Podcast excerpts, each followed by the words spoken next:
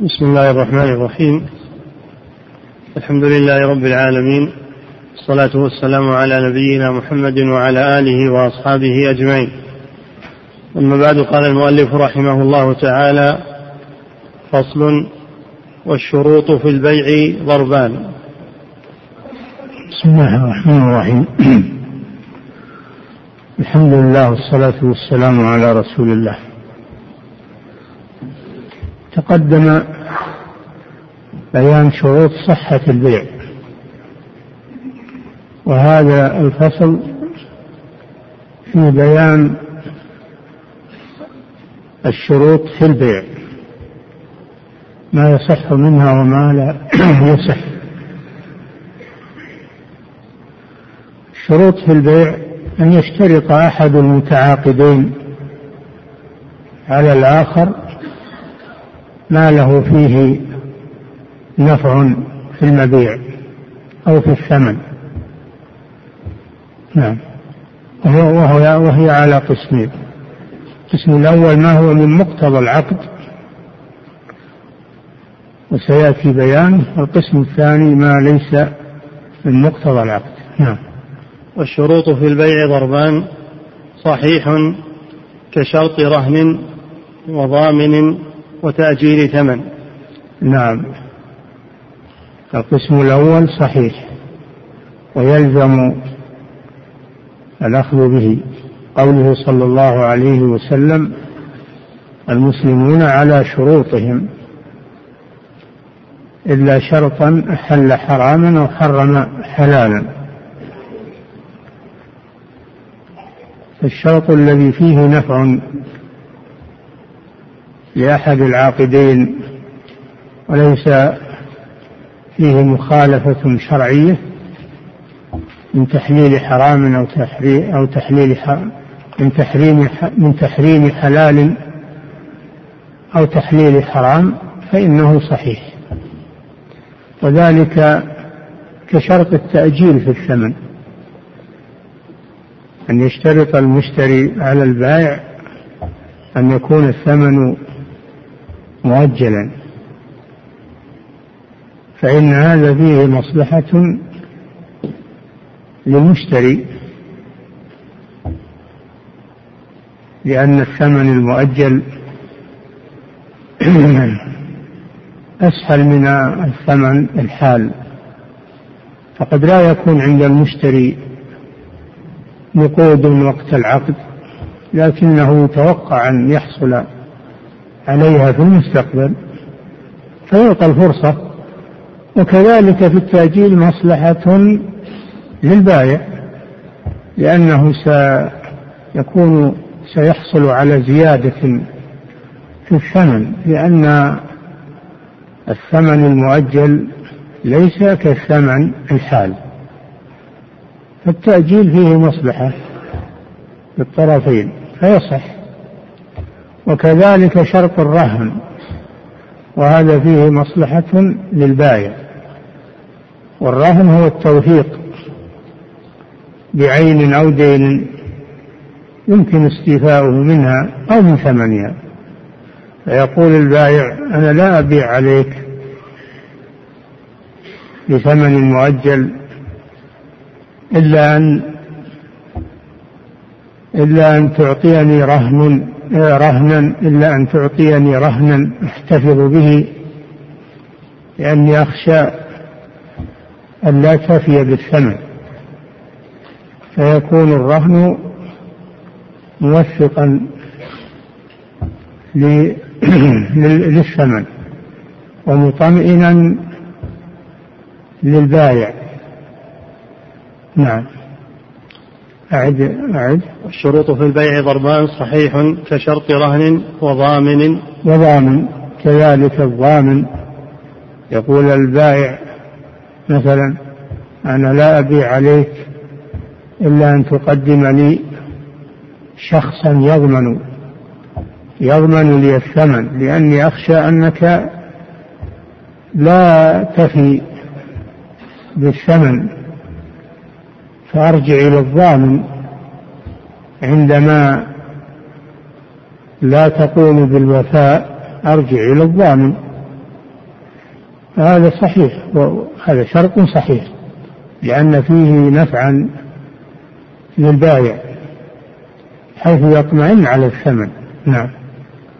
وصحيح كشرط رهن وضامن وتأجيل ثمن وكشرط بائع نفعا معلوما في مبيع كأن يشترط يستثني البائع كأن يستثني البائع على المشتري نفعا في المبيع.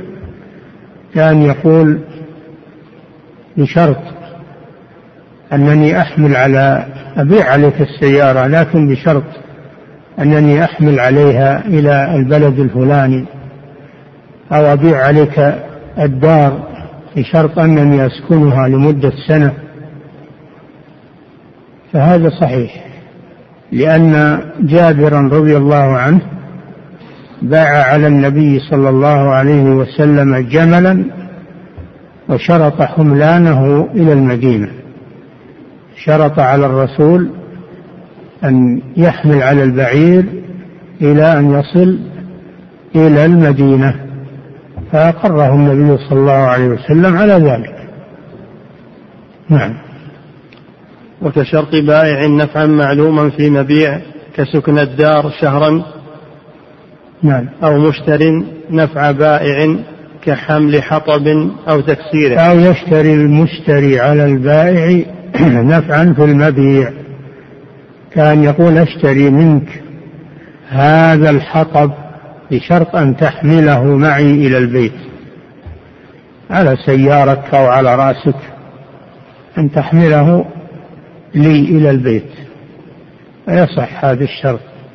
أو يقول أشتري منك هذا الحطب بشرط أن تكسره لي. حطب آه، يحتاج إلى تكسير. يشترط على البائع أن يكسره له. هذا صحيح. وكان يشتري منه ثوبا يعني يشتري منه قماشا ويشترط عليه تفصيله. أو خياطته.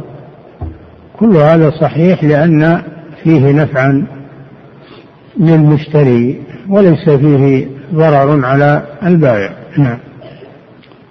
أو مشتري النفع بائع كحمل حطب أو تكسيره وإن جمع بين شرطين بطل البيع. نعم يشترط أن لا يكثر من الشروط بل شرط واحد. شرط واحد كحمل الحطب مثلا أو تكسيره. فإن شرط حمله وتكسيره لم يصح أو شرط تفصيل الثوب وخياطته لم يصح لأنه جمع بين شرطين.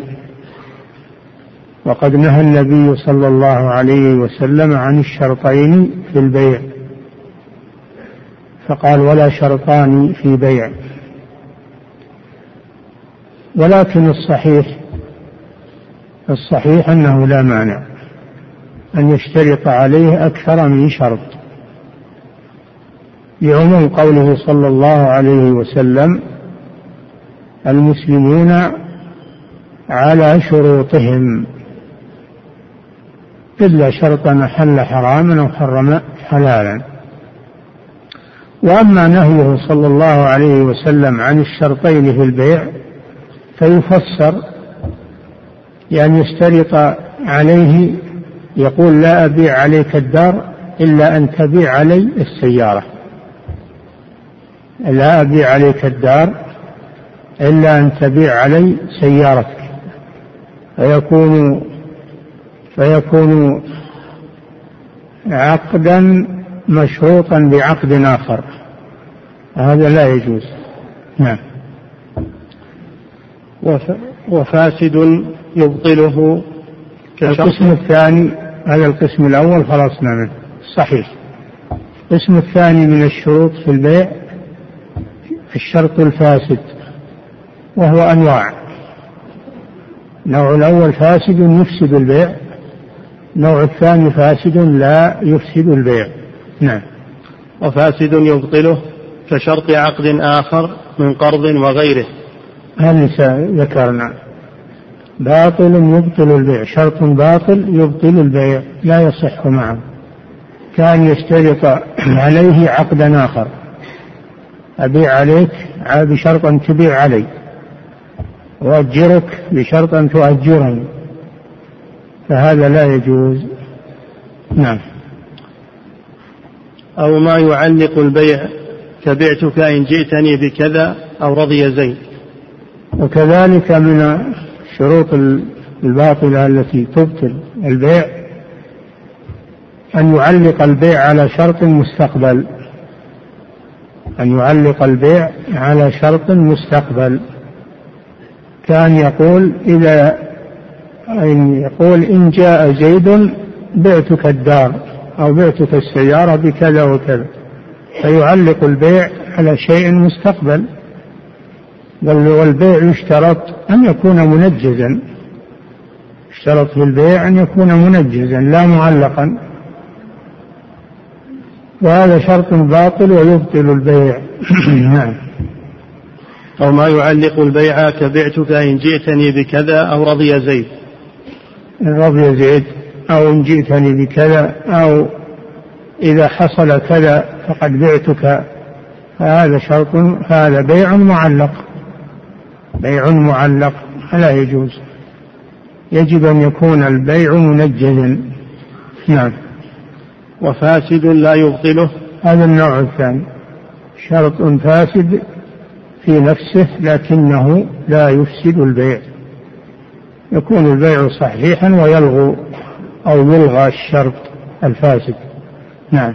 وفاسد لا يبطله كشرط ألا خسارة. أن يقول اشتريت منك هذا هذه السلعة بشرط أنها إن خسرت بشرط أنها إن خسرت فلا بيع بيننا وهي لك.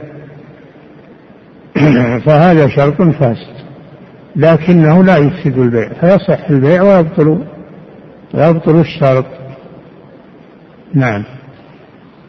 كشرط ألا خسارة أو متى أو متى نفق نفق. أو متى نفق وإلا رده. أو اشتريت منك هذه السلعة بشرط أن يكون لها نفاق في السوق وطلب في السوق. فإن كسدت فإنها مردودة عليك. هذا شرط فاسد والبيع صحيح. نعم. أو متى نفق وإلا رده ونحو ذلك. نعم. وإن شرط البراءة من كل عيب مجهول لم يبرأ. كذلك من الشروط الفاسدة إذا باعه وقال إن ظهر فيها عيب فلست مسؤولا عنه. ظهر فيها عيب فلست مسؤولا عنه. فهذا شرط فاسد والبيع صحيح. وإذا ظهر في السلعة عيب فللمشتري الخيار بين الإمساك والرد. لكن لو علم عيبا معينا وشرطه قال بيع عليك الدار لكن ترى فيها عيب كذا وكذا. فيها الجدار الفلاني مختل أو فيها عيب من العيوب التي تقلق السكان مثلا. فإذا عين العيب أو بعتك السيارة بشرط أن فيها العيب الفلاني. فإذا عين العيب وشرط البراءة منه صح. لأن ما في غرر. أما أن يقول أبيعك ولكن إن ظهر فيها عيب فلست مسؤولا عنه فهذا بيع باطل. أنه ربما يكون فيها عيب كتمه عن البائع. فيكون في هذا مغامرة وقمار. والمعاملات يجب أن تكون واضحة. ليس فيها لبس. ولا ما يثير النزاع في المستقبل. الحاصل أنه إذا علم عيبا وشرطه صح الشرط وبرئ من العيب. وإذا لم يعلم عيبا شرط أنه لا مسؤولية عليه فهذا الشرط غير صحيح. ولا يسقط خيار المشتري لو ظهر عيب. نعم. وإن شرط البراءة من كل عيب مجهول لم يبرأ. من كل عيب مجهول. أما إذا شرط البراءة من عيب معلوم وبينه فإن الشرط صحيح. نعم. فصل. والخيار سبعة أقسام. انتهى من الشروط في البيع. انتقل إلى الخيار في البيع. والخيار هو التروي بين أمرين. هو التروي بين أمرين. يأخذ ما فيه الخير له.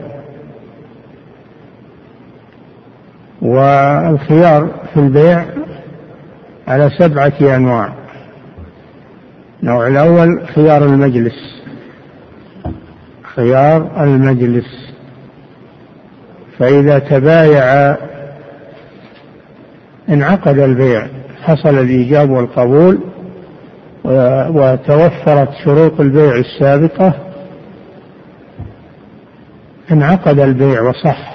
لكن ما دام في المجلس فلكل واحد منهما الخيار لأنه ربما يستعجل أحدهما ثم يندم فيعطي الخيار لأجل أن ينظر. لأجل أن ينظر ما فيه مصلحته ويستدرك العجلة التي وقع فيها.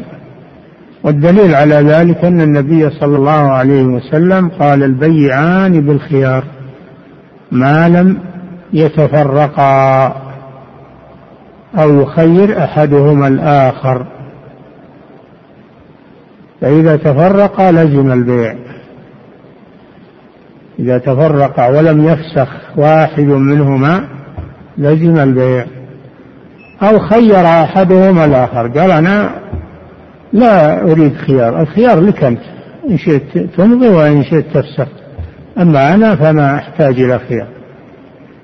حينئذ يسقط الخيار في حقه ويبقى للآخر. حتى يتفرقا من المجلس. هذا خيار الشرط. نعم. والخيار سبعة أقسام خيار مجلس فالمتبايعان بالخيار ما لم يتفرقا بأبدانهما عرفا. هذا لفظ الحديث البيعان بالخيار ما لم يتفرقا. يتفرقا بإيش؟ بأبدانهما. لأن يغادر لأن يغادر المجلس الذي حصل فيه العقد ببدنه كأن يخرج من المنزل أو من المتجر أو من البيت ببدنه حينئذ يلزم البيع. يلزم البيع. طيب الافتراق بماذا يتحقق؟ قال عرفا بما يعده الناس افتراقا. فإن كان في بيت فبخروج بخروجهما من من البيت. وإن كان في فضاء فبمغادرة بمغادرتهما البقعة التي حصل فيها البيع. وإن كان في منزل وخرج أحدهما إلى السطح فحينئذ لزم البيع لأن هذه مفارقة بالعرف بعرف الناس. ما عده الناس افتراقا فإنه ينتهي به الخيار لأن الرسول صلى الله عليه وسلم لم يحدد الافتراق بل قال ما لم يتفرقا ولم يحدد فيرجع فيه إلى عرف الناس فما عدوه تفرقا تعلق به الحكم وما لم يعدوه فلو نام أحدهما في المجلس نام أحدهما في المجلس أو أغمي عليه. هذا ليس تفرقا. ليس تفرقا. نعم. وخيار شرط وهو أن يشترطاه أو أحدهما مدة معلومة. هذا النوع الثاني. النوع الثاني خيار الشرط. ويكون بعد التفرق. تفرق لكن في العقد شرط أحدهما الخيار مدة معلومة ثلاثة أيام عشرة أيام. فله الخيار في خلال المدة. لقوله صلى الله عليه وسلم المسلمون على شروطهم. نعم. وخيار شرط وهو أن يشترطاه أو أحدهما مدة معلومة. مدة معلومة. ثلاثة أيام عشرة أيام. أما أن يقول بشرط أن يكون لي الخيار بدون تحديد هذا شرط غير صحيح لأنه مجهول. فلا بد من تحديد مدة خيار الشرط.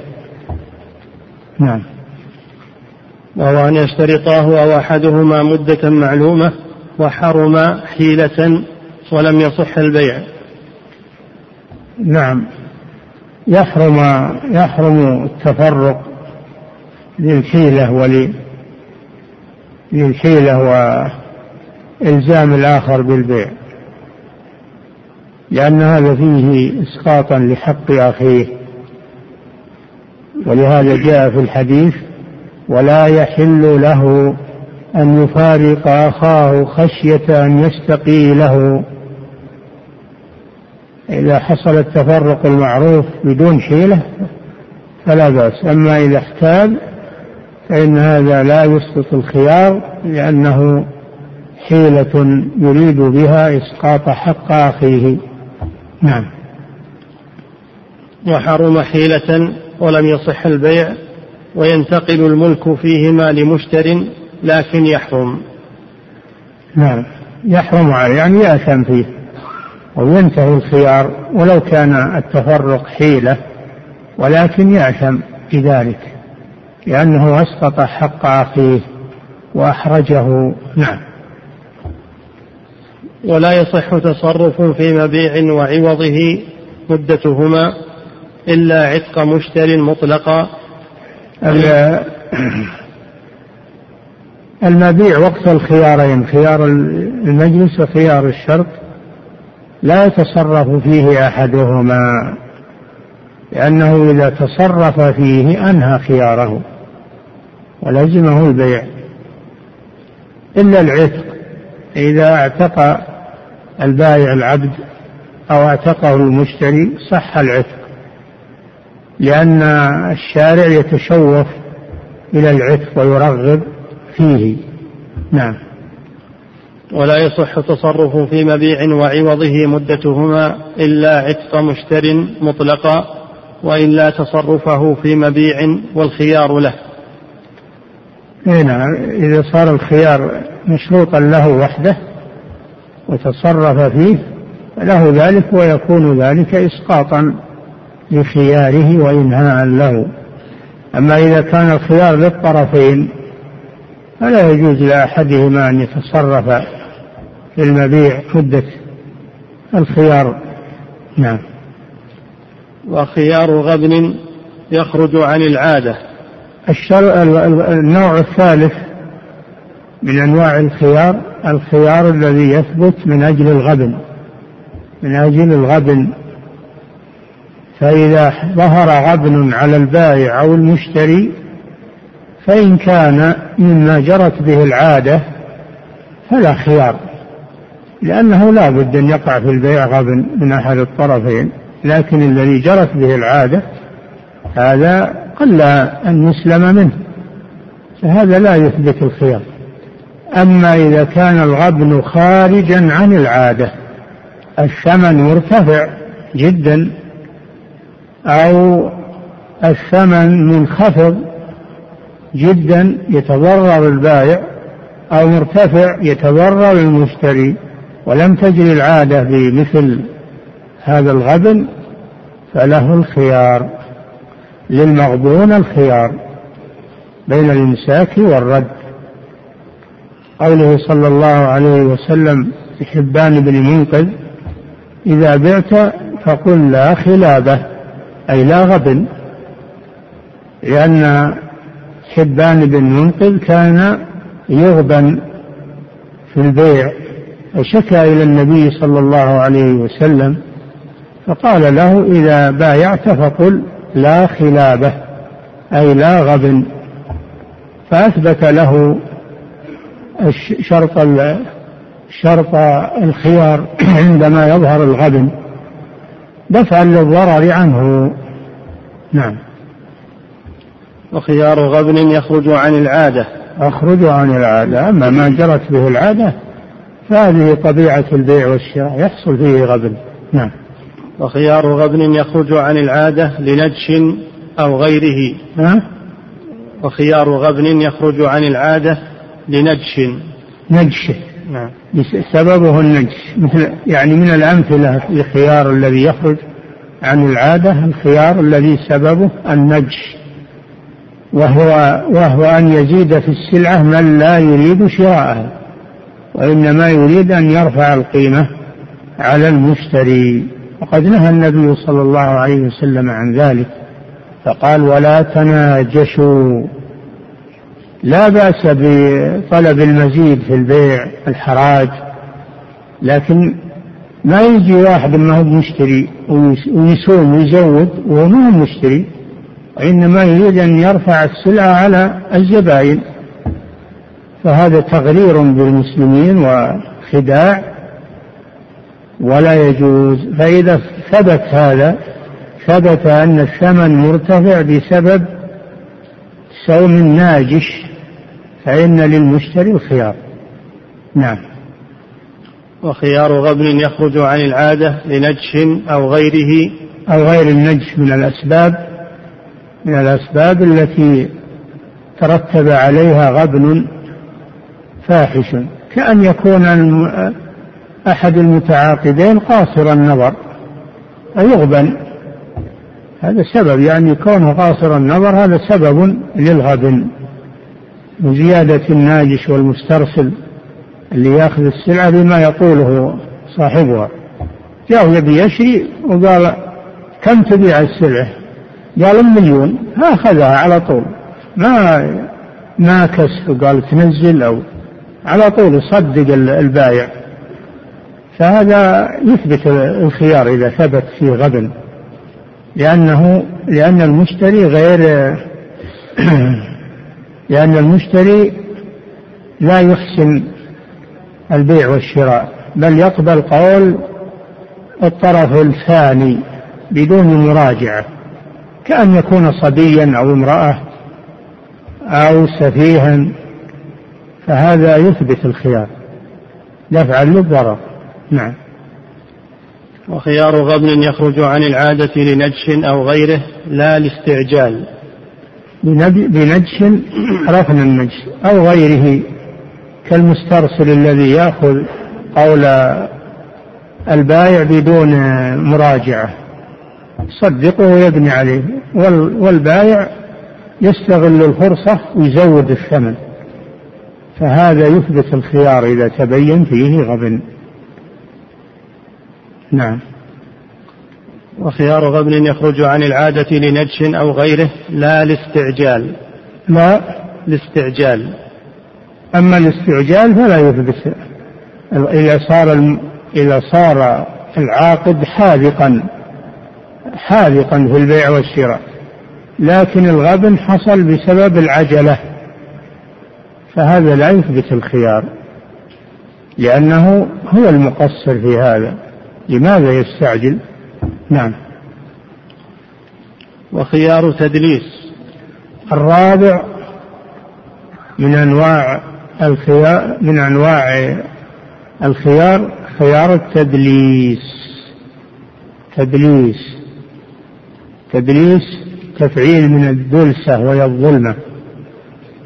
وذلك أن أن يدلس البائع على المشتري بأن يزوق السلعة يزوق السلعة فيظهرها بالمظهر غير غير الصحيح كأن يصبغ السيارة وهي يعني سيارة مستعملة كثيرا ومنهكة. لكن يجي يصبغه ويصير كأنها كأنها لم تستعمل إلا استعمالا قليلا. أو يجي على الدار يجي على الدار وهي متهدمة ويجي ويسدد السلوم اللي فيها وال ويصبغها بالبويات أو ب... فيخفي عيوبها ويظهر كأنها ليس فيها فيها عيب. كأنها ليس فيها عيب بسبب التدليس والتغطية على الزبون. ثم يتبين بعد ذلك أن هذا لا حقيقة له أن السيارة منهكة وأن البيت فيه عيوب وفيه صدوع في جدران وأخفاها عنه بسبب أنه غطاها. فهذا هو التدليس الذي فيه تغرير بالزبون إذا ثبت هذا فإن المشتري له الخيار.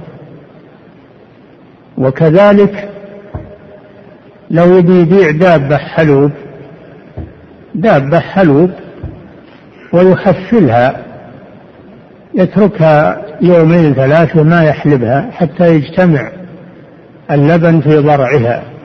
فإذا رآها الزبون ظن أن هذا لبن كثير وهذه عادتها في حين أن البائع غرر به بحيث أنه لم يحلبها يوم يومين أو ثلاثة. والمشتري يظن أن هذه طبيعتها هذه محفلة قد نهى النبي صلى الله عليه وسلم عن ذلك وأثبت الخيار للمشتري إذا ظهر وقال لا تصر البهائم والتصرية هي التحفيل لا تصر البهائم.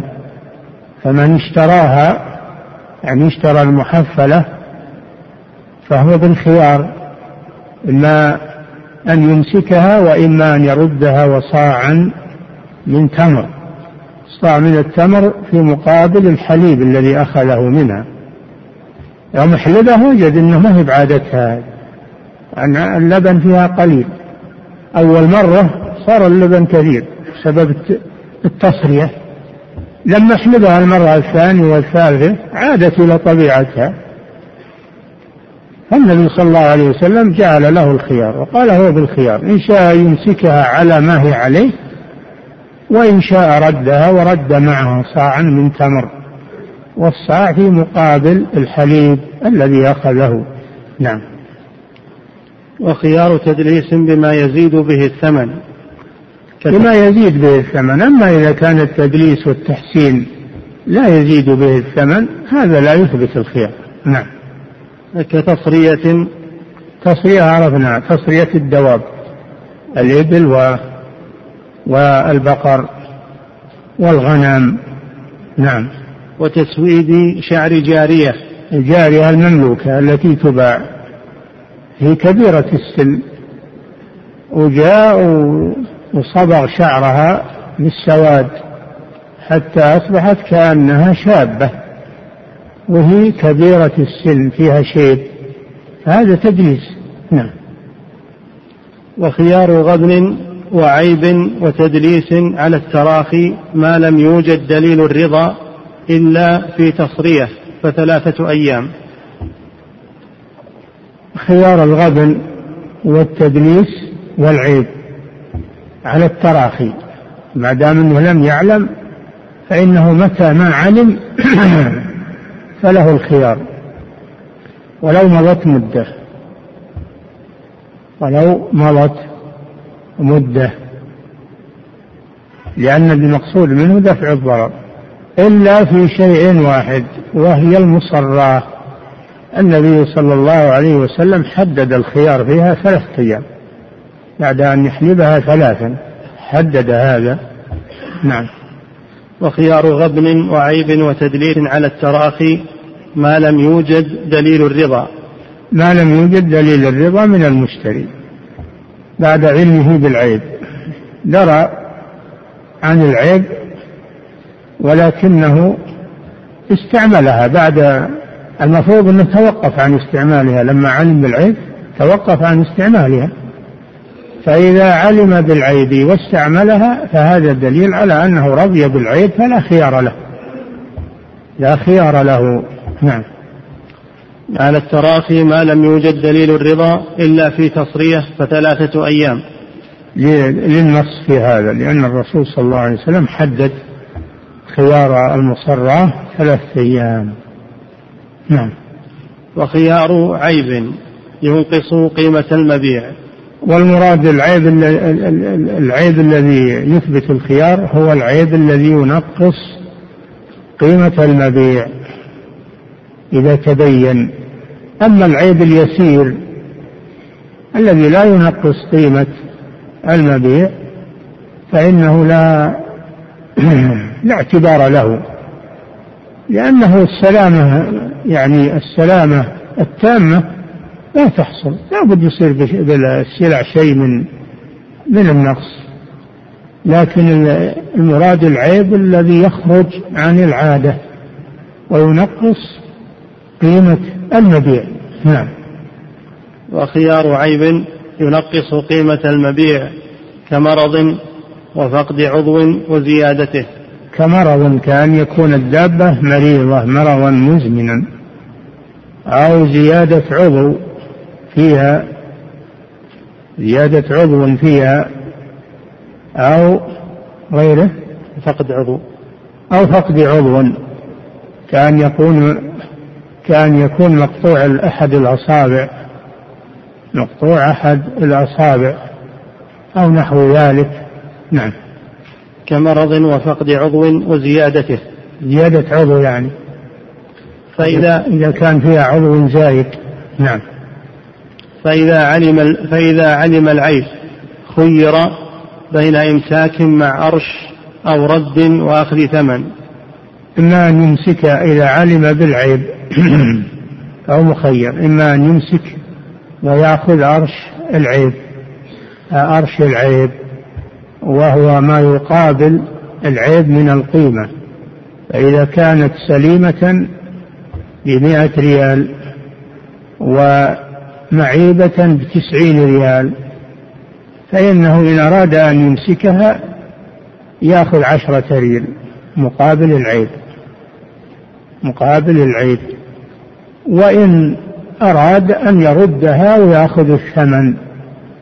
إما أن يردها ويأخذ الثمن أو يمسكها ويأخذ أرش العيب ما يقابل العيب من القيمة.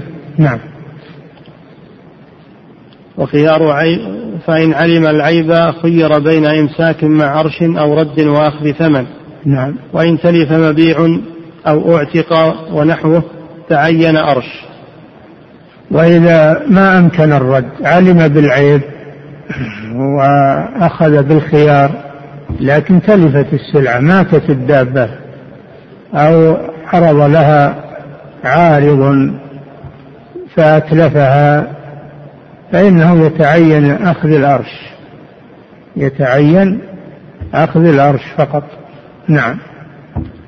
ويتعذر الرد. نعم. وإن تلف مبيع أو اعتق ونحوه تعين أرش وإن تعيب أيضا خير فيه بين أخذ أرش ورد مع دفع أرش ويأخذ وإن وإن تعيب أيضا تعيب أيضا؟ نعم. نعم. وإن تعيب أيضا خير فيه بين أخذ أرش ورد مع دفع أرش ويأخذ ثمنه. إذا تعيب عند إذا تعيب عند المشتري تعيب عند المشتري فإنه يخير. إما أن يرد إما أن يمسكه ويأخذ الأرش وإما أن يرده ويدفع الأرش للبائع يأخذ الثمن ويدفع الأرش للبائع. نعم.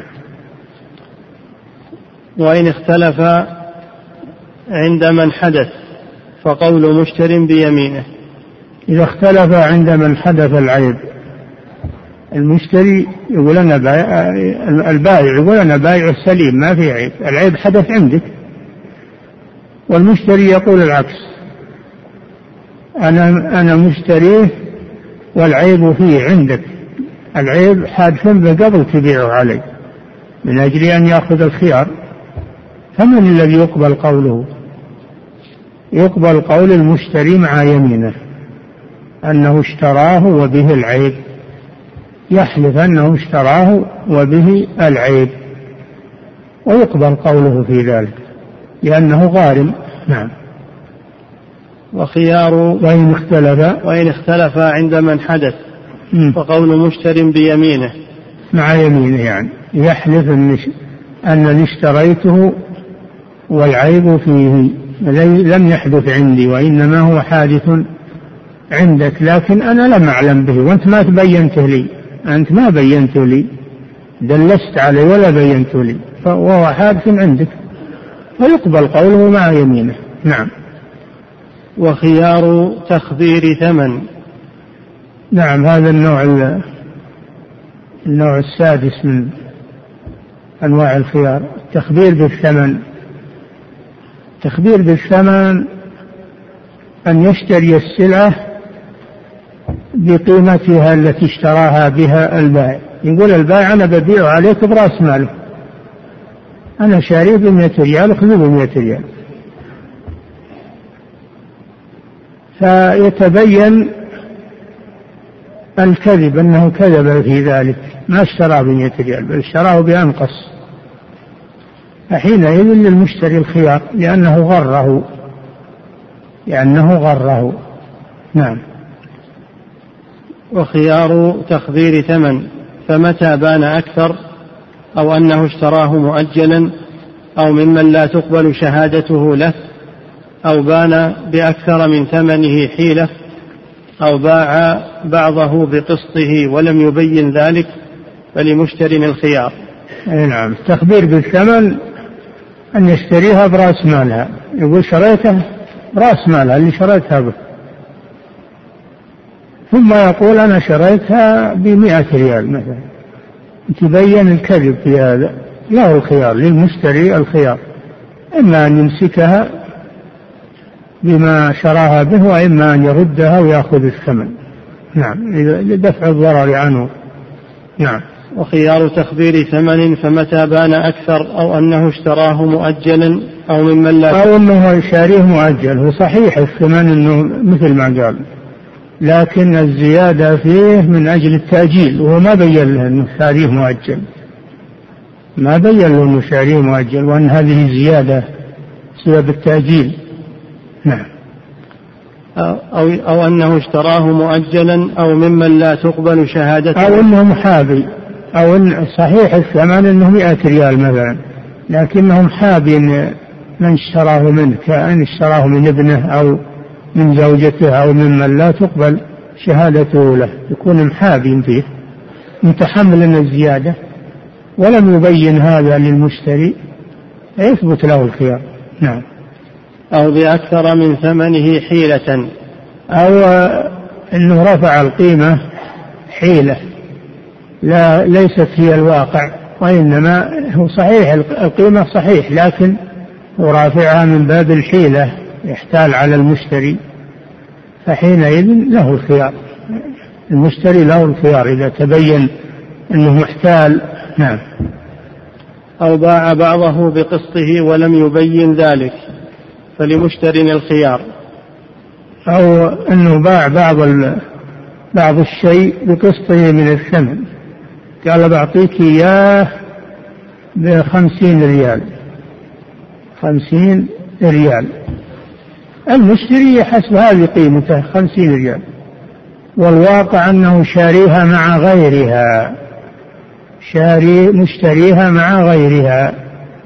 وأن الخمسين بسبب أنها مع غيرها. حيث لو بيعت وحدها ما جابت خمسين. إنما حصلت على خمسين لأنها بيعت مع غيرها. ولم يبين هذا فللمشتري الخيار. نعم. وخيار لاختلاف المتبايعين. هذا هو السابع وهو الأخير. خيار لاختلاف المتبايعين آه، في أمور. اختلاف المتبايعين في أمور. إما بقدر القيمة البائع يقول بايع بمية والمشتري يقول أنا شاريها بتسعين اختلفوا في في مقدار القيمة. أو في التأجيل. المشتري قال أنا شاريها منك مؤجلة والبائع يقول لا أنا بايعها عليك حالة ليست مؤجلة. نعم. وخيار لاختلاف المتبايعين فإذا اختلفا في قدر ثمن أو, أو ومن أنواع الاختلاف أن يختلف في قدر الثمن. يعني باع عليك مئة ولا يقول لا أنت باع علي بتسعين ولا بينة لأحدهما ما في بينة. نعم. فإذا اختلفا في قدر ثمن أو أجرة ولا بينة. أو اختلفا في الأجرة استأجر منه دار وقال أنا مأجرك إياها بألف ريال. وقال المستأجر لا مستأجرها منك تسعمية ريال ما هي بألف. نعم. اختلف في مقدار الأجرة. نعم. ولا بينة أو ولا بينة لأحدهما. أما إن كان أحدهم معه بينة يقبل. من معه البينة. نعم. ولا بينة أو لهما. نعم أو كل واحد معه بينة. تعارضت البينتان. يتساقطان نعم. ولا بينة أو لهما حلف بائع ما بعته بكذا. تحالف إذا حصل اختلاف المتبايعين في هذه الصور فماذا نعمل؟ الحل أنهما يتحالفان. فيحلف البائع أولا أنه باع أنه لم يبعها بكذا وإنما باعها بكذا. ثم يحلف المشتري على العكس أنه لم يشتريها بكذا بما قال البائع وإنما اشتراها بكذا وكذا فإذا تحالف بطل البيع رفع البيع. نعم. وإن نكل أحدهما فإنه يقضى عليه. نعم. حلف بائع ما بعته بكذا وإنما بعته بكذا ثم مشتر ما اشتريته بكذا وإنما اشتريته بكذا ولكل الفسخ إذا لم يرضى بقول الآخر. نعم. وبعد تلف يتحالفان ويغرم مشتر قيمته. إذا كانت السلعة موجودة تحالفا وإذا تم التحالف فإن رضي أحدهما بقول الآخر فالحمد لله وإن لم يرضى فسخ البيع. أما إذا كانت السلعة ثالثة السلعة ثالثة نعم هذه الصورة الثانية. وبعد تلف يتحالفان ويغرم مشتر قيمته. يغرم المشتري قيمة المبيع. القيمة التي يساويها ما هي اللي حصل عليها العقد. القيمة التي يساويها قبل تلفها. نعم. وإن اختلفا في أجل أو شرط ونحوه فقول ناف. إذا اختلف في الأجل المشتري يقول أنا شاريها مؤجلة والبائع يقول لا أنا شاريها مني حالة. فالقول قول من ينفي التأجيل؟ لأن الأصل عدم التأجيل. فيقبل قول من معه الأصل وهو الذي ينفي التأجيل. أو اختلف في شرط. اختلف في شرط المشتري يقول أنا مشترطا عليك والبائع يقول لا أبدا ما شرطت علي شيء. فيقبل قول من ينفي الشرط لأن الأصل عدمه عدم الشرط. نعم. وإن اختلفا في أجل أو شرط ونحوه فقول ناف أو الذي ينفي الذي ينفي المدعى فيه وهو الأجل أو الشرط. نعم. أو عين مبيع أو قدره فقول بائع. إذا اختلف في عين المبيع. قال أنا بايع عليك السيارة الفلانية. المشتري يقول لا أنت بايع علي السيارة الفلانية غيرها. فقول البائع يقبل قول البائع اختلف في عين المبيع أو أو قدره. أو قدره. قال أنا شاري منك ثلاث أشياء من الغنم. قال البائع لا أنا باين عليك سنتين فيقبل قول البائع نعم. أو عين مبيع أو قدره فقول بائع ويثبت نعم قول بائع لأن البائع هو الغارم. نعم. ويثبت للخلف في الصفة وتغير ما تقدم. وكذلك من صور اختلاف المتبايعين أن يختلف في صفة المبيع. المشتري يقول أنا شار منك جيدا والبائع يقول أنا باين عليك رديئا. فاختلف في الصفة هل هي الجودة أو الرداءة؟ نعم. ويثبت للخلف في الصفة وتغير ما تقدمت. فإذا اختلف في الصفة يتحالفان ويثبت الخيار. نعم. ويثبت للخلف في الصفة وتغير ما تقدمت رؤيته. وتغير ما تقدمت رؤيته بأن باعه برؤية متقدمة. المشتري رائن المبيع. رائن المبيع. فلما استلمه قال لا ما هو ما هو ما هو على الصفة اللي رأيته عليها مختلف. والبائع يقول لا ما اختلف هذا هو أنت متوهم. فيثبت الخيار حينئذ. نعم. فصل يكفي.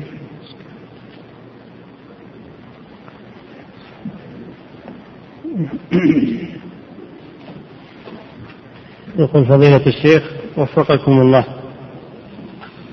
قول المؤلف رحمه الله خير بين إمساك مع أرش. ما المقصود بالأرش؟ بينا الأرش قدر ما بين القيمتين قيمة السلامة وقيمة العيب. هذا هو الأرش. قدر ما بين القيمتين قيمة السلامة وقيمة العيب. هذا هو العرش نعم. يقول فضيلة الشيخ وفقكم الله ما هو الحد الأعلى للكسب من السلعة؟ هل هو النصف؟ وهل يجوز أن يكون كسبه أعلى من النصف؟ يعني قصده الربح. هل الربح محدد؟ الربح غير محدد. هذا يتبع هذا يتبع السوق. الربح يتبع السوق. لأنه قد تقل السلع فترتفع الأسعار. وقد تكثر فترخص الأسعار. فهذا يتبع السوق. نعم. يقول فضيلة الشيخ وفقكم الله بعض شركات العقار والبناء تبني منازل وتتصدع هذه المنازل بعد مدة قصيرة. يقول بعض شركات العقار والبناء تبني منازل منازلا وتتصدع منازل. تبني منازل وتتصدع بعد مدة قصيرة نعم. بسبب سوء التربة أو دفن مجاري السيل وهذا يسبب تصدع المبنى. فمهما قام المشتري بالترميم فإن التصدع لا يزول. السؤال هل تأثم هذه الشركات؟ وهل للمشتري أن يرجع أن يرجع على البائع في مثل هذه الأحوال؟ نعم. هذا عيب. هذا عيب. سببه التربة. ولم يبين لم تبين الشركة لم تشترط عليه أن التربة لينة وأنه حصل تصدع بسبب ذلك. فإذا قال رضيت أنا راضي بمتصدع أما إذا شراه على أنه سليم ثم تبين وتصدع فهذا بسبب إهمال الشركة فهذا يثبت الخيار. نعم. يقول فضيلة الشيخ وفقكم الله بعض الأسواق التجارية تضع, تضع لوحة أن البضاعة المباعة لا ترد ولا تستبدل. ما هو صحيح هذا ما هو صحيح. هذا شرط لاغي. لا تبدل وترد بالعيب. ما يلغون الأحكام الشرعية بلوحاتهم اللي يعلمون نعم. يقول فضيلة الشيخ وفقكم الله ما حكم البيع بهذه الصفة؟ وهي أن أقول هذه السيارة أمامك الآن. افحصها فإن أعجبتك كتبنا العقد. إذا كان يعلم فيها عيب ولم يبينه فإن للمشتري الخيار إذا ظهر العيب. وإذا لم يعلم البائع العيب فإنه لا لا خيار للمشتري. نعم. يقول فضيلة الشيخ وفقكم الله إذا اشترط البائع البراءة من كل عيب ثم تبين أن السلعة فيها عيب لم يكن يعلم به البائع حال البيع فهل يبرأ بذلك؟ نعم إذا شرط أن السلامة من البراءة من العيوب أنه ما تلحقني بشيء إذا تبينت السلعة فيها عيب فإن كان يعلم أن فيها عيب وجحده فإن البائع المشتري له الخيار وإن لم يعلم فيها عيبا وشرط البراءة من العيوب التي لا يعلم شيئا منها فلا بأس بذلك كل الناس يبيعون على هالصفة نعم. يقول فضيلة الشيخ وفقكم الله في قول المؤلف رحمه الله في الشروط وفاسد لا يبطله كشرط ألا خسارة أو متى نفق وإلا رده. السؤال هل يدخل في ذلك بيع بعض المؤسسات والشركات الذي يسمى على التصريف؟ يعني أنه يعطي هذا بيع معلق. هذا بيع معلق. معلق على التصريف. أبيعك بشرط آه، بمثل. أبيعك بمثل ما نبيع في السوق من هذه السلع. هذا مجهول. مش يدرينا تبي تبيع في السوق. قد يكون مرتفع. فهذا بيع معلق مجهول. فلا يصح. نعم. يقول فضيلة الشيخ وفقكم الله إذا قال البائع إذا خسرت أيها المشتري فأنا أتحمل الخسارة فالذي وضع الشرط هو البائع وليس المشتري. هل يصح هذا العقد وهذا لا الشرط؟ هذا لا يصح. لما فيه من الغرر والجهالة. إذا خسرت فأنا أتحمل يعني يضمن له الربح. من يعلم الربح؟ هذا شرط غير صحيح. وهم يقصدون بهذا الترويج للسلع. نعم. يقول فضيلة الشيخ وفقكم الله بعض مكاتب العقار إذا أردت أن تشتري قطعة أرض يشترطون عليك إذا اشتريتها ألا تبيعها على فئة من الناس وذلك لكي يكون المخطط كاملا خاصا بفئة معينة من الناس كالأطباء أو غيرهم. هل هذا الشرط صحيح إذا رضي بذلك المشتري؟ إذا كان المخطط يشترطون فيه ناسا معينين ولا يباع على غيرهم لأن هذا فيه ضرر. إذا بيع على غير هذا هذا الصنف من الناس إذا بيع على غيرهم يحصل ضرر على السكان. فهذا شرط صحيح. يعني ما تجيب عزاب وتبيع عليهم أراضي بسط العوائل الذين سيبنون بيوت لعوائلهم. تبيع على عزاب أو ناس مجهولين. ما, ما هذا شرط صحيح. إنك ما تبيع إلا على فئة معينة من الناس. لئلا يحصل ضرر على السكان في المستقبل. نعم. يقول فضيلة الشيخ وفقكم الله وإذا اشترطوا علي فقالوا إذا أردت أن تبيعه فلا تبعه إلا علينا. لا هذا ما يجوز. لا تبيعه إلا علينا هذا حجر. هذا حجر عليه. نعم. يقول فضيلة الشيخ وفقكم الله اشتريت سيارة من عمي قبل سنة والآن هي معي اشتريت؟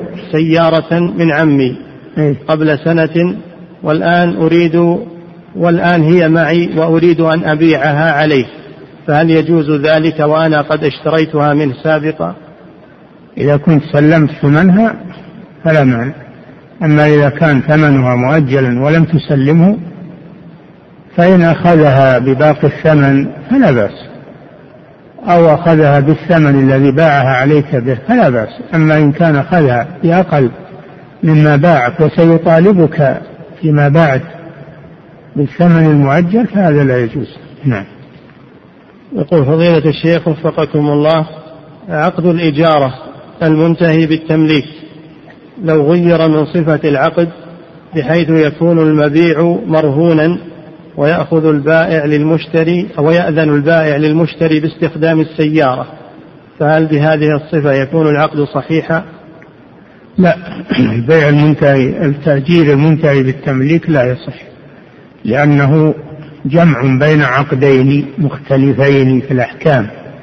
الإجارة عقد والبيع عقد وكل واحد من العقدين له أحكام فلا يخلط بين أحكام الإجارة وأحكام البيع. هذه هي العلة. وأيضا هذا من صالح الشركات إنها تستغل المشتري فتأخذ محصول السيارة فإذا فنيت واستهلكت قالوا هي لك وهي فانية ومستهلكة كادها لهم. ومفنيها فلما استهلكت وصارت قالوا هي لك هذا فيه استثمار للفقير من غير مصلحة تعود عليه. نعم. يقول فضيلة الشيخ وفقكم الله. ما أيضا هو بيع معلق. البيع معلق. البيع المعلق لا يصح. نعم. يقول فضيلة الشيخ وفقكم الله. ما الفرق بين شروط البيع والشروط في البيع. شروط البيع لا يصح العقد بدونها أما الشروط في البيع فهذه يحدثها الطرفان من مصالحهما ولا يبنى عليهما العقد من الأصل. إنما هي شروط يحدثها الطرفان فقط. نعم.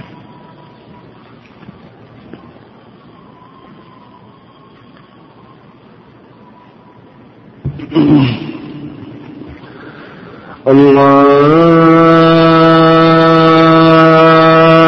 أكبر الله أكبر الله أكبر الله أكبر. أشهد أن لا إله إلا الله. أشهد أن لا إله إلا الله. أشهد أن محمد رسول الله. أشهد أن محمد رسول الله. حي على الصلاة. حي على الصلاة. حي على الفلاح. حي على الفلاح.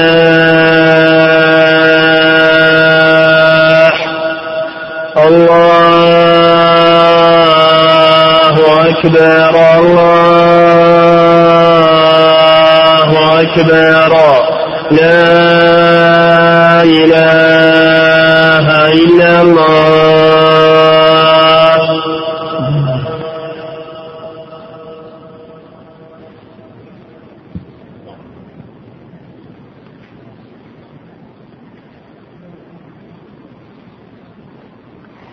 نعم. يقول فضيلة الشيخ وفقكم الله رجل أراد شراء سلعة من تاجر كسيارة مثلا وأعطى المشتري مواصفات معينة للتا... وأعطى المشتري مواصفات معينة للتاجر وأخذ التاجر منه جزءا من المال ووعده بالشراء خلال يوم أو يومين ثم أحضر له نفس السلعة واتفقا على البيع بالتقسيط بالرغم أن السلعة بنفس المواصفات المطلوبة وليس فيها غبن. هل هذا البيع جائز؟ هذا بيع موصوف في الذمة. إذا إذا قدم له الثمن كاملا على أن يحضر له السلعة بمواصفات معينة فهذا يسمى بيع الموصوف في الذمة. يجري مجرى السلم. فهو صحيح. البيع صحيح بهذه الصورة لكن بشرط أن يسلم القيمة في المجلس لئلا يكون بيع دين بدين. نعم.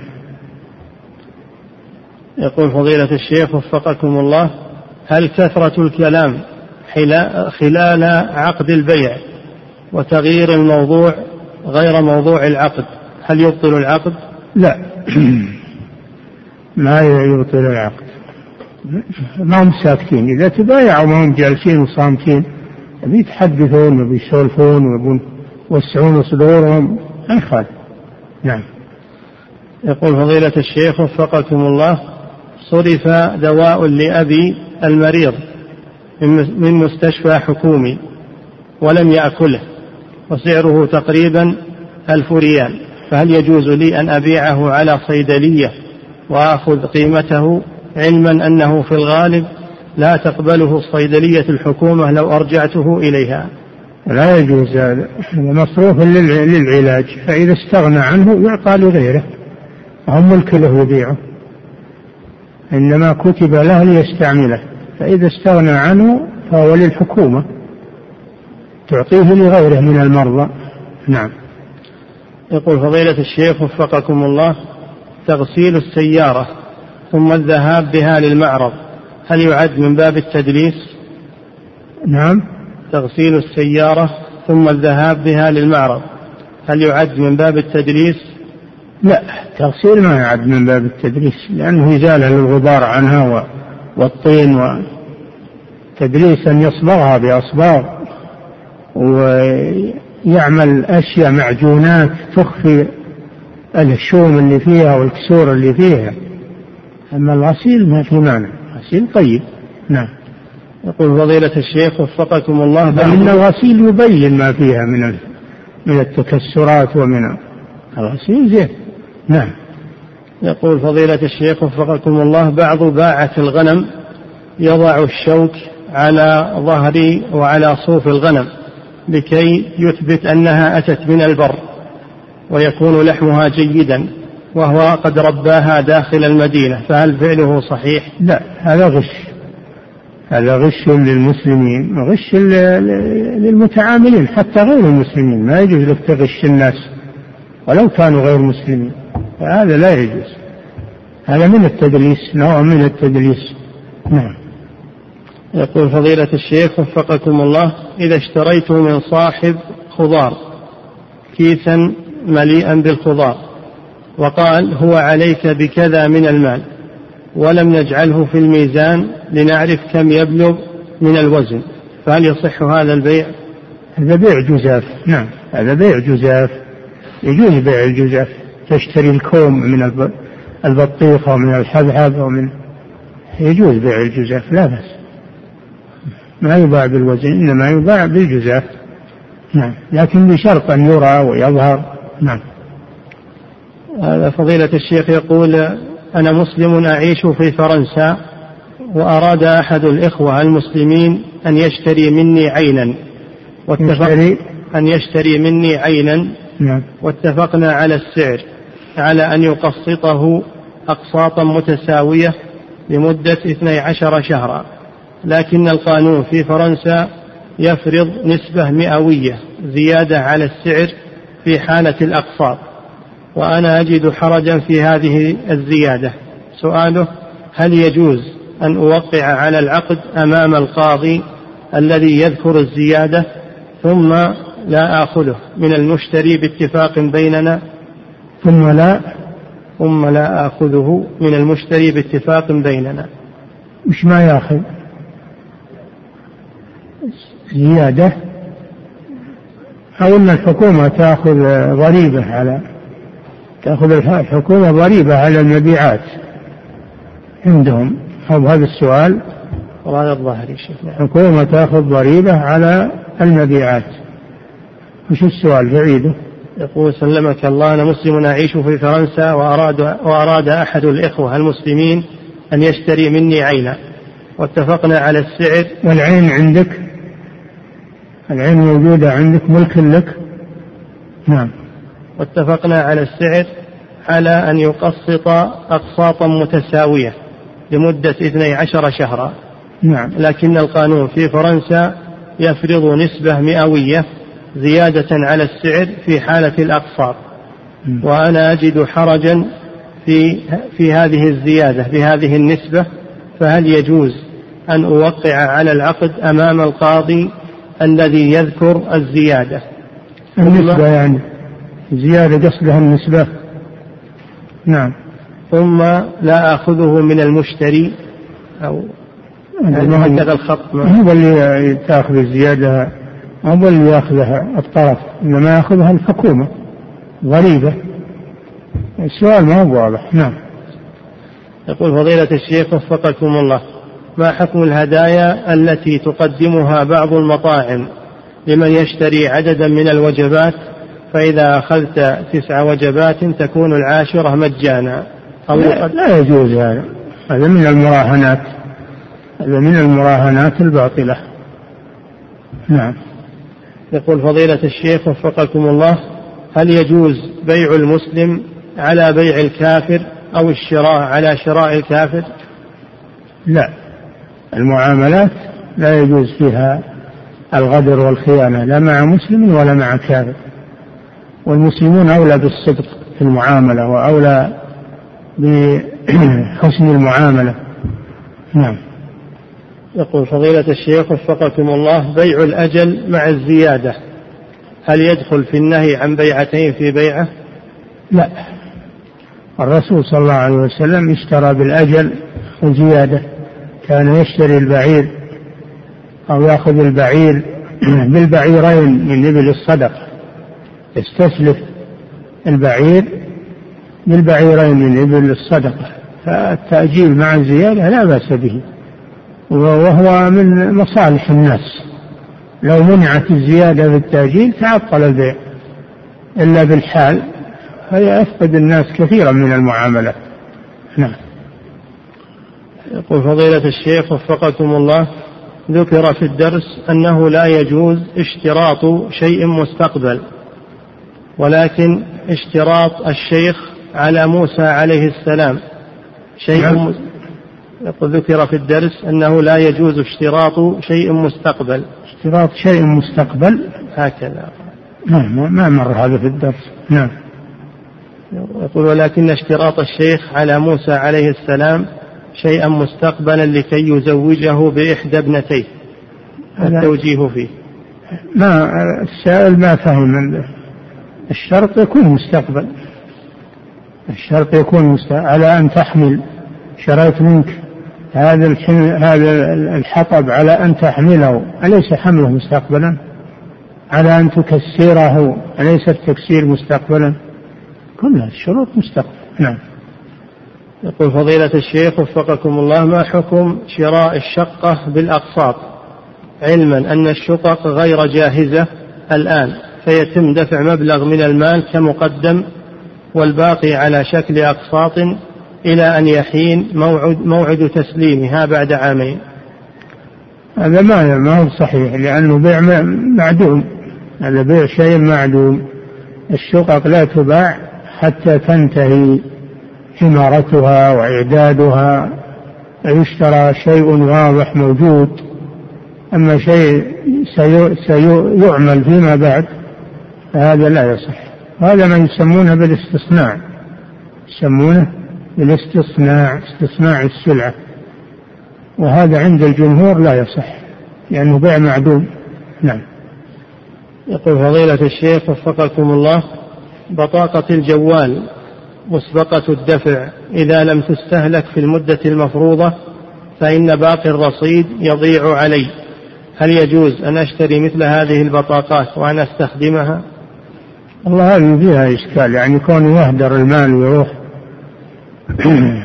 أنت شاريها ويهدر عليك يحددون لك استعمال أنت إذا شريت الشيء تستعمله متى ما شئت لما يستنفذ ويستهلك ولا يحدد استهلاكه بمدة معينة ثم بعد ذلك يلتغي عليك.